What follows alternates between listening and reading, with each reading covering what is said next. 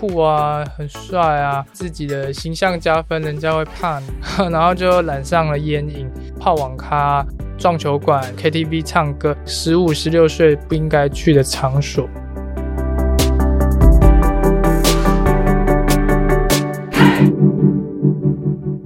我是什么东西？自立好我，成就好我。我是战慈。我是什么东西？由 CCSA 中华育幼机构儿童关怀协会企划录制，邀请你看见失家儿的成长路。二零一五年起，我们召集从 CCSA 毕业的失家儿们，回到育幼院去和学弟妹们分享如何迈向独立自主的生活，为他们提供逆转胜的养分。他们被称为自立 mental。今天战慈为你邀请到一位自立 mental，。他曾经混过江湖，现在即将成为一名留学生。欢迎 James。嗨，大家好，我是 James，今年二十一岁。James，你即将要前往哪里留学？呃，美国的华盛顿州。当初怎么会申请上这个学校啊？主要是有一名贵人老师已经辅导我课业蛮多年，那他长期住在西雅图附近，在华盛顿州。因缘际会下，四年前认识了他。近期他帮我申请那边的学校，中间有经过很多关卡吗？要什么笔试啊、面试啊？因为这间学校是在老师家附近，所以我们先以能够过去老师那边住为第一的优先选择。哦，连住宿都先安排好了，再找学校。对，因为一开始过去一定要先适应环境啊，还有他们的文化，然后语言的方面也要再提升。James，你以前没有出过国？对，完全没有这个经验。目前为止也还没有出国。对，过程中是蛮多到要挑战的一些程序。前阵子做语言检定的测验，然后跟学校那边安排面谈，送交蛮多的资料。那即将进入的就是签证，学生签证的部分。当中对你来说比较有挑战，或者说最难的是什么？觉得会是语言方面的检定，毕竟我们是学习人家外语，英文不是你的母语。对，尤其在口说部分会比较缺乏，因为没有那个环境。如果请你用英文自我介绍一小段，可以吗？可以啊。Hello, my name is James. I'm twenty years old. My interest is to learn English. 目前要过去那边修的是教育方面的主修教育，那副修会是心理。哇，还有主修跟副修，这是很庞大的学业计划耶。算是算是，因为心理一直以来都是在台湾的时候就蛮想要去申请这个系所。去年在申请的时候，遗憾的就是没有申请到。很感谢，就是今年有机会能够去国外，还能够完成自己的一个理想或梦想。教育系也是你从什么时候开始觉得，诶，有想要去踹踹看，将来可能可以当老师的吗？因为近几年自己学习英文的一个成长，那所以有一些机会可以去辅导一些同样曾经住过安置机构的少年，他们的英文，对，有点像家教老师这样辅导的感觉。Oh. 过程中觉得蛮享受，也蛮喜欢的，所以觉得说不妨可以朝教育这方面去发展看看。英文既然不是你的母语，那你几年前才开始学英文，然后现在就已经申请上美国的大学要去留学了。实际上，我开始学习英文大概接近五年而已。国中以前对于英文是一知不解，可能连平常的单字考试啊，或者是乃至于 A 到 Z 这种基本的单词、基本的字母，还是没有办法很好的去理解。从 A 到 Z 可能没有办法写全的。对对对，没错。这五年来，基本上你的英文学习是突飞猛进，哎。对，得到蛮大的突破，然后也找到蛮多方法，就是学习的方式。这中间你有没有参加过一些什么比赛呀，或者检定啊，以至于你现在可以申请出国留学？蛮多的，在高中职阶段的时候，参加许多校内的一些英语朗读啊、嗯、相关的竞赛。检定方面的话，就是全民英检跟多益，还有前阵子接受的一个比较大的挑战，就是托福。为了要出国留学，就要考托福。对对对。考出来的成绩有符合你的预期吗？是有落差，因为第一次去考这个试，比较困难的点在于它是听说读写面面俱全，所以准备上来说能力比较不足的就会是口说的方面。嗯，对，这是你形容最有挑战的，就是要真的跟别人对话。包括你说你参加英文朗读比赛，这些考验的不单单是你的英文口说能力，还包括你整个台风啊、你的自信啊，是是是，站在台上的时候的肢体语言啊，没错，没错。这些你怎么练习啊？因为本身就参加过蛮多在校外的一些分享或是讲座，那有亲身的去分享一些自己的生命的故事或经历，嗯、所以台风方面倒就还好。主要就是就开始练了。对，一般我们台湾的学生比较会害怕的是怕英文说错，或是吃螺丝等等。对，对，心理上那一关是比较难过去。我们比较有一种完美主义，觉得我要把所有的文法都讲对，对，胜过交流意思。对，那就会是比较大的一个问题。跟外国人互动的时候，你觉得什么东西很重要？勇气，不怕错的勇气。嗯，oh. 对，因为我大学一年级的时候，我的室友是一位来自非洲的一个黑人的朋友，他的母语就是英文。刚来的时候，他就告诉我说：“哎，说英文的时候不要怕错误，即使你有文法上或是表达上的不足或是缺憾，可是他们还是可以理解。重点就是要多说，就会多进步。”那我个人从中的收获，我也觉得蛮认同。我们平常讲中文的时候，也不见得文法都很对啊。对，我们也有很多口头禅 啊，对对对，反正别人听得懂意思就行了。对，没错，没错。来聊聊 James，你从小到大的历程。你说你只有学英文五年，那么在啊、呃，你开始学英文之前，从小你是生长在一个什么样的家庭呢？家庭的教育方式属于比较放纵式的。如果要我形容我家庭的优点跟缺点，我会说家人都很爱男生，但缺点就是重男轻女。你有姐妹的手足吗？对，就是有。那爸爸在我国小二年级的时候过世，所以从国小二年级开始就是单亲家庭。那母亲本身又有先天性方面的精神上的疾病，小时候你就知道妈妈其实是有生病的。对，我的大姐也有遗传到同样的疾病，那他们都领有中度的身心障碍手册，所以我从小的时候主要还是由外婆隔代教养家庭下的教育长大。对于他们老一辈的观念，就会比较真的就重男轻女，所以小时候比较得宠，但也比较容易犯错迷失。家里面的小孩刚好就只有你跟姐姐两个，我两个姐姐，那我是唯一的男生，所以、oh, 对大姐遗传到妈妈，并不是因为他们有生病，所以好像长辈不看重他们，而是因为只有你是男生，他们是女生。对对对，传统观念反映在哪些生活方式上啊？吃方面好了，像三节拜拜都会拜鸡啊，或是猪啊，澎湃的大餐。对，那在那个食物上的分配就会很明显，就是说，哎，男生要吃鸡腿，两只鸡腿都给你，鸡翅鸡腿。那姐姐他们就吃吃肉就好，这样子。哦。可是小时候不会觉得那有什么问题。到了这几年比较大了一点，思想比较成熟一点，才会发现说，站在姐姐他们的角度去思考，会觉得心里很不平衡。长大之后再回过头来看，才发现原来自己是多么的受宠。对，没错。受宠的你有因此而变成什么样子的小霸王吗？你有被宠坏吗？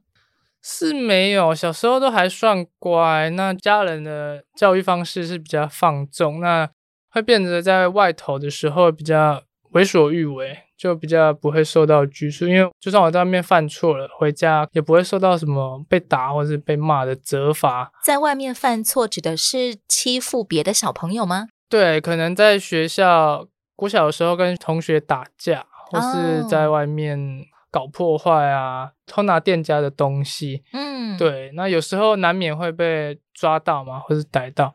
即使人家告诉了家长，可是回家的时候就顶多被问一下，不会有太大的责罚。知道哦，你闯了一些祸，但他们不会真的念你，或者骂你，或者处罚你。对，反而会帮我讲话，嗯、因为你 是宝贝金孙。对对对，是的。你在家里面跟你最熟的、最亲近的，应该也算是外婆喽。对，给外婆带大，那国中就住外婆家。对。你还有对爸爸妈妈的印象吗？他们怎么跟你互动呢？爸爸比较没什么印象，对他最深的记忆就是抽烟跟喝酒。那因为这样肝硬化而死亡，蛮小的时候他就离开了嘛。那妈妈的话，小时候她是蛮觉得她是很能干的女生，就是很坚强。啊一个年轻妈妈还要带三个小孩，嗯，那她也没什么工作的能力，省吃俭用。那平常就是要送我们去上课啊，煮饭给我们吃。弱势的话，会是这几年来。逐渐可能因为生病的关系，让她的心智年龄越来越降低。嗯、那在我小时候，他很能干，就是很精明，金钱的运用上会精打细算。那在勤俭持家，因为毕竟要拉拔三个小孩。对，那在家里就是他会一手包办所有的家务事啊。小时候对妈妈的印象会觉得她很强。那对于两个姐姐，因为其中有一个呢也是有生病的状况，那你会需要照顾他们吗？是没有这方面的困扰或是问题，因为我跟姐姐她们相差的年龄比较多，在他们就读高中的时候，我也才国小，那他们高中都跑去住校或是住外面，所以。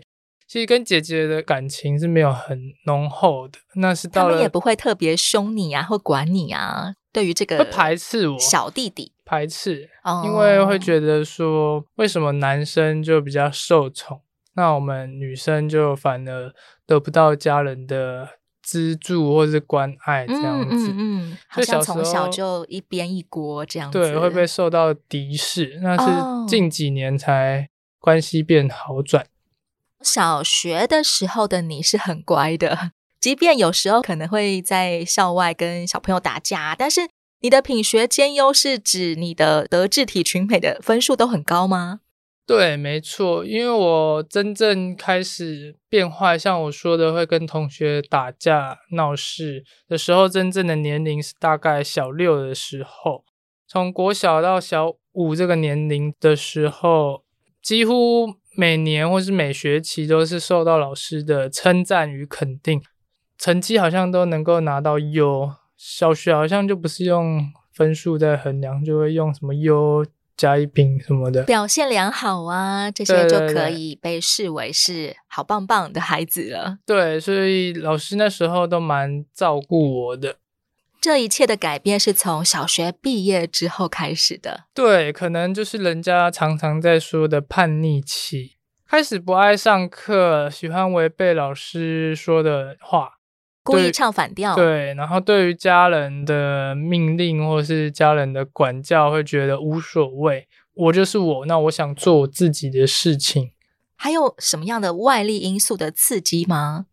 可能就是国小。六年级升国中的那个阶段，我换了一个学区，所以我到了一间很陌生的国中，基本上那间国中没有半个朋友，完全没有你认识的呃熟面孔跟你一起进到这个国中里。对，我那时候很想要跟国小班上的同学们去同一间国中，那也是我本来该去的，那后来是办了转学区，到了离外婆家比较近的另一间国中。嗯。因为你必须要住在外婆家，对，来到一个都是陌生人，而且又完全陌生的环境，你说对你的冲击是什么？因为一开始就会显得很安静嘛，那沉默寡言，那对于交朋友这件事情就没什么信心。国中开始这个阶段，大家就会开始比较，大家会开始比较说，哎，你。你去学校，你用的是什么？你的家庭背景是什么？你我所拥有的都相对于弱势，所以我很少或是很难在同学面前提到自己家庭的问题，或是妈妈是一个有精神状况问题的人。对于这些事情，我都比较难以启齿，所以在交朋友上是很大的困难。同学曾经互相比较过什么？然后在那个场景里面，你现在都还记得？然后其实你是很心酸的，你没有办法说些什么，你也没有办法真的进入那种竞争行列里。会比的就是手机吧，因为我们五五六年前的时候，手机其实还不是很盛行，不是说每个国中生基本上人手一机。那时候基本上在学校有手机或者班上有手机，就算是家庭条件比较富裕或是比较良好的。那我是一直到了国三我才开始拿手机，所以一开始看到同学们在用手机的时候，会觉得没办法融入，所以就只能在旁边静静的看。嗯这些物质条件的比拼，也会让你觉得进到国中，好像忽然间就变成一个很现实的小型社会一样。真的就没有像小学可以那么开心的玩，开心的蹦蹦乱跳这样。好像国中的老师也没有办法再用一个人很全面的每一个面向来评比你是一个好孩子。对，没错，没错。一切好像都建立在物质条件啊，或者是很现实的成绩的条件上面。对，所以国中蛮多同学也都去了补习班，基本上成绩好的前面十个同学，基本上有八个都在上补习班。对我们这种国小成绩，就是在班上是受到老师肯定，可是一，一一到了国中，成绩就开始掉了，怎么努力还是就在。班上三十个人，可是怎么努力还是在二十几名这种。你也曾经努力过，然后发现，哎，那个读书方式好像跟小学变得不太一样，所以一下子，哎，跟不上学校的进度了。完全跟不上。小时候，国小的时候，数学还不错，平常还会帮同学代写，就是哦，我写完，然后帮同学抄抄写写，赚一点零用钱，几十块，几十块。可以到了国中呢，数学就整个完全不行了。小时候当过功课写手，哎，对，还可以打工赚钱。对对，小时候是有蛮多精明跟机灵的小脑袋瓜，就是会去想办法赚一些小小的零用钱。国中发现自己课业跟不上之后，你大概努力了多久才决定算了，我就放弃吧，摆烂？一个学期，就是七年级上学期。嗯嗯，嗯，下学期我就开始就算了，算了。每一科都跟不上，对啊，去学校就开始会睡觉啊，然后完全就是耍废的状态。你国中的时期刚刚好，也没有遇到任何一个老师注意到，其实你是跟不上，不是不愿意。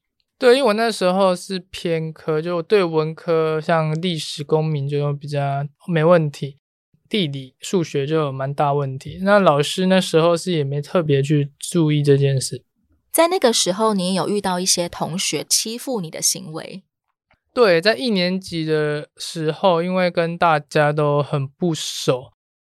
国中一年级。对，国中一年级。那也许是大家可能都还是小孩，或是还没那么成熟，所以交朋友的方式就会比较比较好动，就会想说引起你的注意，所以。就有遇到一些同学比较暴力，他就会用拳头对我们跟大家没办法融入的学生，就往我们身上看起来好像很安静的。对，那时候就有遇到一个很暴力的同学，他就是三不五时就在找同学和我，就是说，哎，我们来一人一拳。哈那我想说，刚上国中怎么知道什么是一人一拳？揍哪里啊？揍手背。会黑青？会，可是手背看不到。哦哦哦。那你就被迫接受这种挑战，来，你揍我一拳，我揍你一拳。啊，就是因为那时候还没有会想要伤害或攻击人家的倾向，所以就是被动挨揍。那嗯，回家也不会想说要告诉家人。最后那件事情是学校好像有某几个同学的家长去跟学校反映，那后来才成立一个霸凌事件。霸凌事件也是从那几年，大概五六年前才开始被关注，全台湾开始讨论校园霸凌。对，所以那时候刚刚好，你不是唯一的受害者。对对对，从此就脱离被霸凌的苦海了吗？后来我就学习跟跟那种会霸凌人的同学交朋友。怎么跟有暴力倾向的像胖虎一样的人交朋友呢？就因为那时候就看到他们就会抽烟啊，或是喝酒，就是说。为什么你们会抽烟喝酒？那他们就说很酷啊，很帅啊，哦，可以为自己的形象加分，人家会怕你啊。我就说哦，那我也要试试看，你可以教我吗？然后就染上了烟瘾，就跟他们开始去泡网咖、撞球馆，然后是去 KTV 唱歌。而其实很多都是我那个年龄，十五、十六岁不应该去的场所。其实如果警方来查气的话，你们是会被抓的。未成年人不得出入这些场所。对，可是事实真的就是会让一些同学心生畏惧，就不会想要来欺负你，从被霸凌者变成加害者。你原本也就希望自己能够成为一个令人畏惧的存在吗？上国中以前没有这个想法，但国一受到霸凌后就开始有这个想法，会想要让自己武装起来、强大起来，去跟有一些坏习惯或是已经有蛮多暴力倾向的同学去跟他们学习。那后来真的也就会跟他们一起攻击同学，在国二的时候进入这一帮朋友的圈子，其实还有一个诱因是你刚刚说，哎，可以变酷。变帅，变得很特别，对啊，可以让别人看得起你。对，看得起，我觉得看得起这三个字对我那时候蛮重要。对于自卑感那时候很重的我来说，觉得被人家看不起是一件丢脸再丢脸的事情，所以会很想要受到尊重。变成了这种吸烟啊、酗酒啊，或流连网吧、夜店这样子的人，你真的有得到你想要被看得起的感觉吗？真的有觉得自己？自我感觉变很好吗？会，自我感觉会变很好，因为那时候基本上国中就是一个很比较制式化的一个阶段，就是大家几点就去学校，那什么时间点就去上什么课，那你只要敢去违背老师或是所谓的训导主任的一些。教导或是他们的时间表的话，那你就算是蛮酷的人，帅呆了！你竟敢跟训导主任对杠。所以，我们那时候，我们所谓这一群小混混，就会半夜不睡觉，就跑出去夜游。那白天很累，只能在课堂上睡觉。那我们算是班上可能就哦两三个才敢做这种事情。平常又抽烟，就容易被抓。和我们被抓到抽烟，我们会觉得很帅，因为。可以在那个训导处 前面罚站，就会觉得很酷。这样、嗯、是现在想起来，人家看我们的眼光可能不是敬畏，可能是有点鄙视吧。其实就是我们所谓的自我感觉良好。但是对自己来说，这也是一种能够被看见、被关注的方式。对，没错，没错，总比好像自己是个 nothing 好一点。对，就很像窝在人群，然后没有什么作为那种。你一直用一种愿意请教的方式来教这些小混混朋友，嗯、应该也会越教越大尾吧？一定啊，一定啊，一个会牵一个嘛。那主要那时候刚认识的就是校内的嘛，校内他们有校外的朋友，那我也会试着尝试去跟他们接触，或是跟他们认识，攀关系啊，搭讪认识一下。没错，那。前提就是你要有跟他们共同的兴趣嗜好，就是你刚刚形容的那一些。一开始在校内可能抽烟就会结交到一群蛮酷的朋友，嗯，那到了校外可能就不只是抽烟那么简单，可能就要连喝酒啊、吃槟榔啊、打撞球的球技啊，或者什么打那种英雄联盟啊，很多我国小不曾做过的事情，在国中这个阶段为了交朋友都做尽了。这些事其实也很花钱耶，要买酒、买烟，或者是去网吧也要花钱。那时候我国一就有开始在一家咸酥鸡店打工，那每天就是、嗯、基本上生活就是自给自足，那每天就是会有现领的工资，虽然不多，就几百块，可是对于一个国中生来说，那是很够用的。所以你其实每一天你都在请客，用请客来从小混混开始交到帮派的朋友了。因为那些朋友，他们国中生嘛，那其实基本上都没有工作，没有打工，那其实他们身上的金钱是有限的，所以反而你成为这个圈子里面蛮有钱的人。对，逐渐会变成这个角色，就是要去供应这些烟啊酒，然后哇，为了要交朋友，到处约，到处跑这样子而已。后来你怎么样真的认识到所谓的角头大哥呢？大概国三那一年，跟着我国中那群死党开始会想要往外发展，因为我们是一个乡，只是一个村的一间国中，所以我们会想要去跟别的国中的人去比较，嗯、或者去跟他们抢地盘。嗯，这种事情，嗯、对我们的措辞是这样，也希望提升自己的位阶，从村级要往上到乡级。可是我们的能力跟势力有限嘛，所以我们就只能先去投靠一些地方上的大哥。嗯，那其实那些大哥他们的年纪也没比我们大多少，大概就大个三五岁，可能就是高中辍学或是高中毕业那种。那他们有在混，所以他们就收我们这些弟弟。教我们一些，我们都说去学习一些观念。那所谓的观念，就是脱不离所谓的黄赌毒。黄赌毒，这三样要怎么样像做生意一样的去经营？对，因为我一开始加入那个我们称之为体系，就是所谓的帮派、地方帮派、地方派系的时候，那时候我跟的哥哥他就问我们说。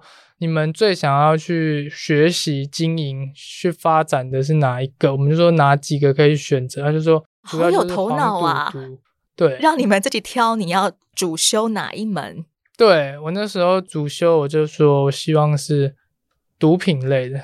那个时候你有碰过毒品吗？一开始都没有。那真的开始帮哥哥他们贩售毒品的时候，发现真的需要自己去尝试，自己去试过。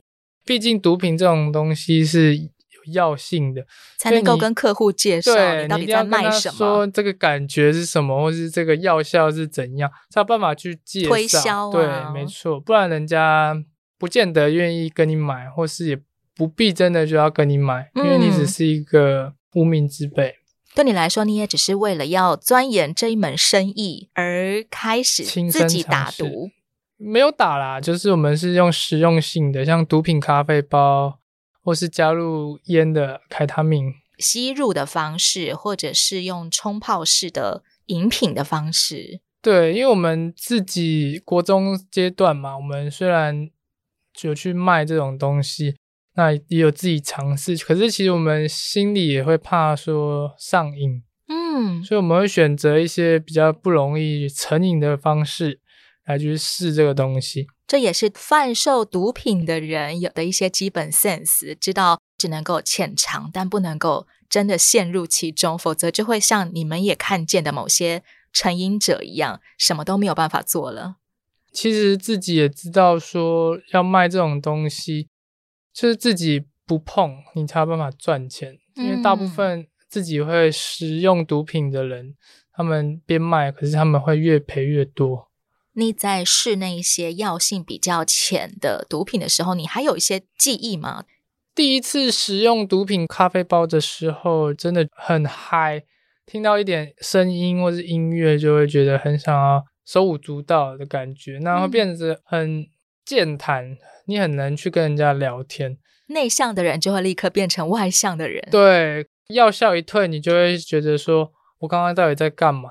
刚刚为什么我会讲那些话？为什么胆子突然变得那么大？嗯，对，会觉得呃有一点后悔，就是因为会觉得那不是本来的我。你知道那个其实好像是一种膨胀出来的自我。没错，没错。你卖毒卖了多少年呢？大概卖了一年左右。那后来发现说自己边卖，然后又边食用，其实赚不了什么钱。后来就决定不卖了，只单纯吸食这样子。这样不就更烧钱吗？对，很烧钱的前提就是你要再想办法去赚钱。显然我在咸酥鸡店打工一定是不够的。后来就有接触到一些别的地区、别的乡或是区域的哥哥，或是所谓的公司。公司帮派现在都会企业化。然后他们会称自己为公司，啊、嗯呃，就是企业公司。对，可是他们其实是做黑的方面的。是，一般我们会说他们是公司，或是他们自称也是公司。他们也是在做暴力讨债、电信诈骗，或是贩卖毒品这种利润很高的。那时候一开始我就有去认识一些别的地区的一些哥哥，就不同帮派、不同派系的一些所谓的阿兄。帮他们去做一些收债，暴力讨债的一些业务。好难想象你从事暴力讨债的感觉，因为你现在看起来真的是一个很学生气啊！你是那种会变得很很凶，然后要去讨债的人吗？在那个情况跟情境下会，情绪会互相感染，所以大家就一起壮胆，每个人都凶神恶煞。对，没错。那有些必要的手段就必须要去尝试嘛。像如果人家不还钱，就是要把人家绑起来、囚禁起来，使用一些暴力手段，他才会愿意妥协。因为通常会请我们去收的债，请我们这些年轻人，然后去使用一些暴力手段的这种债务，通常就是已经欠很久，或是他人已经在跑路了。嗯嗯，是可以赚到蛮多钱的，但前提是人家愿不愿意还钱。等于是你从帮派里面原本主攻卖毒，现在进到了企业化的帮派里面，在讨债这个部门里面。对。已经把这所谓的一些高利润的一些事情或是行业，已经变成合法化。因为那时候我们都会拿着一张本票，或是一所谓的借据，那就去人家家里登门拜访啊，去找人家。可是实际上人家都已经开始跑路了，有时候就要蹲点去看他什么时候回家，有的没的，像征信社一样。对，有时候一花可能就几周。几个月还不一定能够收回一笔，基本上就会有一些借据，所以感觉弄得蛮像合法的，但感觉自己好像在做正派的生意。但事实上是不是合法，我是不确定。你那个时候有曾经觉得好像良心嗯不太安，或者是觉得这份工作到底是不是对的吗？是还好，因为那时候觉得跟朋友一起做的事情就是对，一股热血，对。可以从阿黑亚那边得到哪些好处呢？除了你说赚很多钱以外，认可。主要如果阿黑亚认可你的话，那你就会有更多的门路能够去销售你想销售的东西。得到的是一种荣誉感，对，还有人脉、尊严。人脉对我们那时候来说很重要，因为你想要往上爬，想要赚更多的钱，你就需要去认识更多的阿黑亚。得到他们的认可，你才有办法得到更多的资源。你有曾经被警察抓到过吗？有啊，有啊，当然有。第一次被警察抓的时候，就是因为吸食毒品。那个时候是几岁？第一次被抓？如果没记错，应该是十五岁，国三的时候，半夜在外面游荡，那警察就是一个合理性的盘查，就就。看起来你就是未成年人啊！就就碰巧就被收到违禁品啊，身上刚好有吸带。对对对，到了少年法庭，然后被审判了保护管束哦。对，我总共好像被判了四个保护管束吧，包括伤害案件，然后还有诈欺的案件，前前后后两年，总共被判了四个，到最后到了安置机构去接受辅导，这样。被警察抓到，家里人一定会收到通知。家里面的最疼你的外婆还有妈妈，怎么样看待 James？好像从乖孩子变成坏孩子了。他们会觉得我不是故意的，是朋友带坏我的啊。对，他们会觉得只是年轻，然后还小，那从小没有爸爸管教，所以不会想，然后就做错事情。要改啊，要改就好，这样子，很慈祥的袒护着你，所以我就觉得怎么犯错好像都不会怎么样，所以跟小时候打了邻居小朋友一样，对，所以就比较没那么在乎，或者会觉得无所谓。